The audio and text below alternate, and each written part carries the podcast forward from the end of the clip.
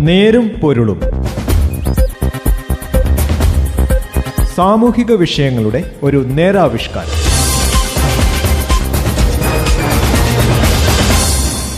നമസ്കാരം. നേരും പൊരുളിന്റെ പുതിയൊരു അധ്യായത്തിലേക്ക് സ്വാഗതം. ഇന്ന് ഈ പരിപാടിയിൽ ഞാൻ ജോസഫ് പള്ളത്ത്. കോവിഡ് കാല വിദ്യാഭ്യാസം പ്രതിസന്ധികളും വെല്ലുവിളികളും നേരിടുന്ന ഒരു മേഖലയാണിത്. ഓൺലൈൻ പഠനം അതൊരു ചടങ്ങായി മാറാതിരിക്കാനും നമ്മൾ നോക്കണം. നെരുമ്പൊലിന്റെ ഇന്നത്തെ അധ്യായം ഇതിലേക്കാണ്. നാളിതുവരെയുള്ള ലോകമഹായുദ്ധങ്ങളോ മാരികളോ കോവിഡ് പോലെ ജീവിതത്തിന്റെ സമസ്ത മേഖലകളെയും വേരാഴത്തിൽ ബാധിച്ചിരുന്നില്ല. സമസ്ത മേഖലകളെന്ന് പറയുമ്പോൾ സമസ്ത എന്ന പദത്തിൽ ഉൾക്കൊള്ളുന്നതിനപ്പുറമാണ് അതിന്റെ വലിപ്പവും വൈവിധ്യവും. സാമൂഹിക സാമ്പത്തിക സാംസ്കാരിക ആത്മീയ വൈകാരിക മേഖലകളെ കോവിഡ് പ്രഹരിച്ച് തളർത്തിക്കൊണ്ടിരിക്കുന്നു. ഇക്കാലത്ത് ലോകം ഭവനങ്ങളിലേക്ക് ചുരുങ്ങി. ഭവനത്തിന്റെ അന്തസ്സുയർന്നു. ഭവനം ഏറ്റവും സുരക്ഷിതമായ ഇടമെന്ന് വാഴ്ത്തപ്പെട്ടു. ഭവനത്തിന്റെ പരിണാമങ്ങൾ തുടർന്നുകൊണ്ടേയിരിക്കുന്നു. ഭവനം വിദ്യാലയമായി തൊഴിലിടമായി ആരാധനാലയമായി മാതാപിതാക്കൾ അധ്യാപകരായി അധ്യാപക സഹായികളായി പരീക്ഷാ മേൽനോട്ടക്കാരായി സുഹൃത്തുക്കളായി സഹപാഠികളായി പലപ്പോഴും ശത്രുക്കളുമായി. കോവിഡ് കാലത്ത് വിദ്യാഭ്യാസത്തിന്റെ മാനവിക മുഖം മങ്ങുകയും സാങ്കേതിക മുഖം തിളങ്ങുകയും ചെയ്തു. വിദ്യാഭ്യാസം ഒരു രൂപീകരണ പ്രക്രിയ ആയതിനാൽ രണ്ട് ദിശയിലുമുള്ള ആശയവിനിമയം ഫലപ്രാപ്തിക്ക് അത്യന്താപേക്ഷിതമാണ്. പക്ഷേ ഓൺലൈനിൽ അത് കൂടുതലും വൺ വേ കമ്മ്യൂണിക്കേഷനായി ചുരുങ്ങി. വിദ്യാർത്ഥിയുടെ മുഖഭാവം കണ്ണുകളുടെ ചലനം ശരീരഭാഷ ഇതര ചലനങ്ങളെല്ലാം സൂചനകളായി കണ്ട് വിദ്യാഭ്യാസം നിർവഹിച്ചിരുന്ന അധ്യാപകർക്ക് ഒരു മാധ്യമത്തിനപ്പുറത്തിരുന്ന് കുട്ടികളുടെ ഇത്തരം ഭാവചലനങ്ങൾ ശ്രദ്ധയിൽപ്പെട്ടിരുന്നില്ല.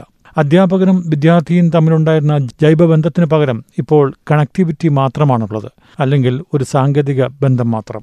വിദ്യാഭ്യാസ പ്രക്രിയയുടെ ഭാഗമായി സാംശീകരിക്കുന്ന അച്ചടക്കം കൃത്യനിഷ്ഠ കർത്തവ്യബോധം സഹജീവി സ്നേഹം പ്രകൃതിബന്ധം തുടങ്ങിയവയെല്ലാം ഇക്കാലത്ത് നഷ്ടത്തിന്റെ കളത്തിലെ കണക്കുകളായി. അധ്യാപകന്റെ ദൃശ്യവലയത്തിലിരുന്ന വിദ്യാർത്ഥികൾ വീഡിയോ ഓഫാക്കി ഓഡിയോ മ്യൂട്ട് ചെയ്ത് അദൃശ്യരായിരിക്കുമ്പോൾ നഷ്ടമാകുന്ന ഐ കോണ്ടാക്റ്റ് ഒരു വലിയ കുറവ് തന്നെ. ടി വിയുടെ മുമ്പിലിരുന്ന് ചാനലിലൂടെ പഠനം നടത്തുന്നവരുടെയും അനുഭവം മറിച്ചല്ല. വിദ്യാലയങ്ങളുടെ അടിസ്ഥാന ലക്ഷ്യം തന്നെ സാമൂഹ്യവൽക്കരണമാണ്. ക്ലാസ് മുറികളും അധ്യാപകരുടെ സാമീപ്യവും കളിസ്ഥലങ്ങളും കൂട്ടുകാരും നഷ്ടപ്പെടുമ്പോൾ വീട്ടിലുണ്ടായ സാമൂഹിക ആഘാതം കനത്തതാണ്. സ്കൂളിന്റെ സാമൂഹിക അന്തരീക്ഷത്തിന്റെ ആകർഷണീയതയാണ് അവർക്ക് അന്യമായത്. സിലബസിനും പാഠപുസ്തകത്തിനുമപ്പുറം നിലനിൽക്കുന്ന ജീവിത പാഠങ്ങളാണ് സ്കൂളിന്റെ സാമൂഹിക അന്തരീക്ഷം വിദ്യാർത്ഥികൾക്ക് നൽകുന്നത്. ഇങ്ങനെയുള്ള ഒരു അന്തരീക്ഷമാണ് അവർക്ക് നഷ്ടമാകുന്നത്. കോവിഡ് കാലത്ത് മുമ്പ് തന്നെ ഡിജിറ്റൽ ഡിവൈഡ് ഒരു ചർച്ചാ വിഷയമാണ്. പക്ഷേ അതൊരു വിദ്യാഭ്യാസ വിഷയമായിരുന്നില്ല. എന്നാൽ കോവിഡ് കാലത്ത് വിദ്യാഭ്യാസ രംഗത്തും ഒരു പ്രതിസന്ധിയായി അത് കടന്നു വന്നു. സാങ്കേതികവിദ്യ സമർത്ഥമായി ഉപയോഗിക്കുന്നവർക്ക് മേൽക്കൈ ലഭിക്കുമെന്നും അല്ലാത്തവർ പിന്തള്ളപ്പെടുമെന്നുമുള്ളതാണ് ഇതിന്റെ അടിസ്ഥാനം. അല്ലാത്തവരുടെ ഗതി എലിസബത്ത് കംബ്ലർ റോസ് പറഞ്ഞതുപോലെ ആദ്യം നിഷേധിക്കും പിന്നെ ഭയപ്പെടും. തുടർന്ന് വിലപേശും നിരാശരാവും ഒടുവിൽ അംഗീകരിക്കും. അപ്പോഴേക്കും അവരേറെ പിന്തള്ളപ്പെട്ട് കഴിഞ്ഞിരിക്കും. ഇതോട് ബന്ധപ്പെട്ടാണ് ഡിജിറ്റൽ സമ്പന്നൻ എന്നും ഡിജിറ്റൽ ദരിദ്രൻ എന്നുമുള്ള സാമൂഹിക വിഭജനം നിലവിൽ വന്നത്.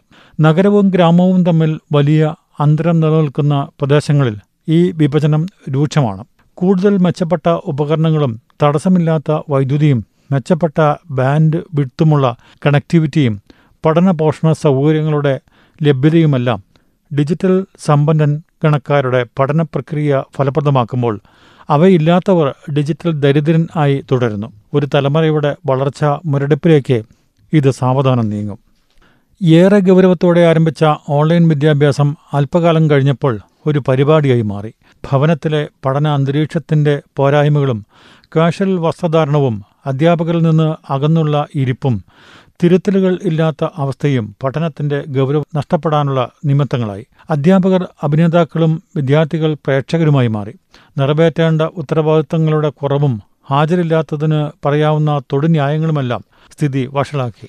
നന്നായി പഠിക്കുന്ന നന്നായി പരീക്ഷ എഴുതുന്ന നല്ല മാർക്ക് വാങ്ങുക എക്കാലത്തും അധ്യാപകർ ഇങ്ങനെ നിർദ്ദേശങ്ങൾ വെക്കുമായിരുന്നു.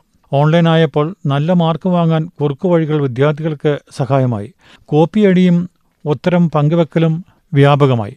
അപ്പോഴും ഒരു ന്യൂനപക്ഷം സത്യസന്ധരായി നിലകൊണ്ടു. ഫലം വന്നപ്പോഴോ കോപ്പി അടിച്ചവർക്ക് കൂടുതൽ മാർക്കും പഠിച്ചെഴുതിയവർക്ക് കുറവും. പൊതുപരീക്ഷ റദ്ദാക്കി സ്കൂളിൽ നടന്ന പരീക്ഷയിൽ ലഭിച്ച മാർക്കിന്റെ അടിസ്ഥാനത്തിൽ മാർക്ക് നൽകുമെന്ന് അധികാരികൾ തീരുമാനിച്ചപ്പോൾ പരാജയപ്പെട്ടത് ആരാണ് ഓൺലൈൻ വിദ്യാഭ്യാസത്തിന്റെ മറവിൽ കുട്ടികൾ സ്ക്രീനിലാണ് അവരുടെ ജീവിതത്തെ തളച്ചിട്ടിരിക്കുന്നത്. പലരും വിവിധ ഗെയിമുകളുടെ അടിമകളാണ്.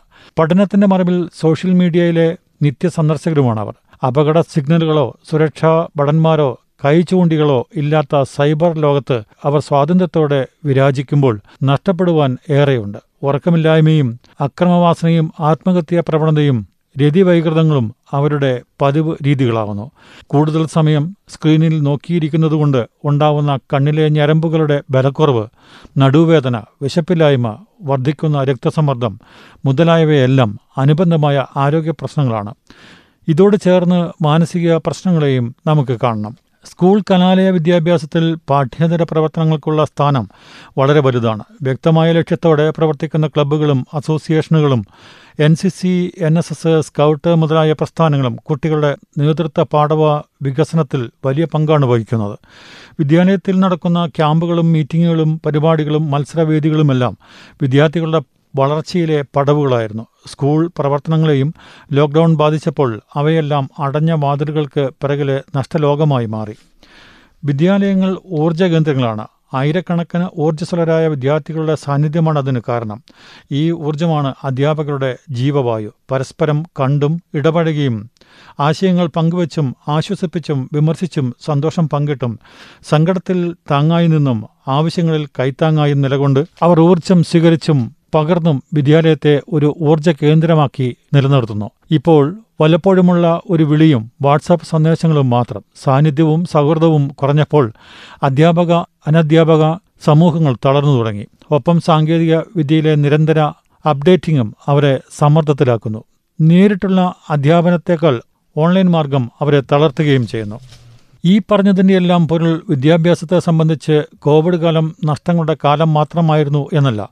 ലോക്ക്ഡൗൺ സാഹചര്യത്തിൽ സാധ്യമായ ഏക മാർഗമായിരുന്നു ഓൺലൈൻ വിദ്യാഭ്യാസം. കുന്നോളമില്ലെങ്കിലും കുന്നിക്കുരുവിനോളം എന്ന് പറഞ്ഞതുപോലെ വളരെ പ്രോ ആക്റ്റീവായി പ്രതികരിക്കുമ്പോൾ അധ്യാപക സമൂഹത്തിനായി സ്വന്തമായി ഇമെയിൽ ഐ ഡി പോലും ഇല്ലാതിരുന്ന ഒരു വലിയ സംഘം അധ്യാപകർ വളരെ പെട്ടെന്ന് ഓൺലൈൻ സാങ്കേതികവിദ്യ കരസ്ഥമാക്കി ക്ലാസുകൾ കൈകാര്യം ചെയ്യാൻ തുടങ്ങി.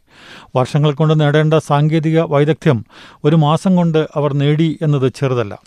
കോവിഡാനന്തര വിദ്യാഭ്യാസത്തെക്കുറിച്ച് വിദ്യാഭ്യാസ വിദഗ്ധരും വിദ്യാഭ്യാസ പ്രവർത്തകരും ഭരണാധികാരികളും ഒരുമിച്ചിരുന്ന് ചർച്ച നടത്തി ഒരു പ്രോട്ടോകോൾ ഇപ്പോൾ തന്നെ രൂപപ്പെടുത്തണം. സ്കൂളുകളുടെ കോർപ്പറേറ്റ് മാനേജ്മെന്റ് തലത്തിലും ഇത്തരമൊരു ആലോചനയും പ്രോട്ടോകോൾ രൂപീകരണവും ശുഭകരമായിരിക്കും. കോവിഡാനന്തരം വിദ്യാലയങ്ങൾ തുറക്കുമ്പോൾ നോർമലൈസിംഗ് ആവശ്യമാണ്.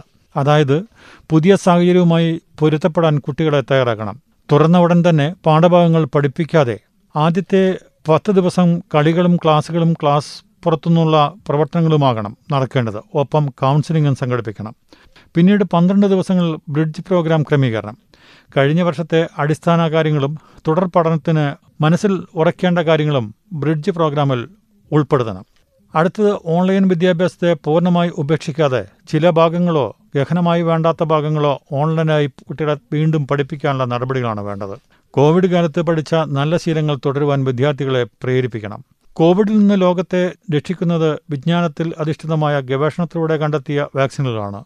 അതുകൊണ്ട് ശാസ്ത്ര അഭിരുചിയുള്ളവരും ഗവേഷണ കുതുകികളുമായ വിദ്യാർത്ഥികളെ പ്രോത്സാഹിപ്പിക്കേണ്ടത് വിദ്യാലയങ്ങളുടെയും അധ്യാപകരുടെയും വലിയ കടമയും ഉത്തരവാദിത്വമാണ് മനുഷ്യന് അസാധാരണമായ അതിജീവന ത്വരയാണുള്ളത്. കോവിഡ് കാലത്ത് അല്പം പിറകോട്ട് പോയാലും കോവിഡാനന്തരം അവർ മുമ്പോട്ട് തന്നെ പോകും. ഇത് കടന്നു പോകുമെന്ന് പ്രത്യാശ അവനെ ശക്തിപ്പെടുത്തും.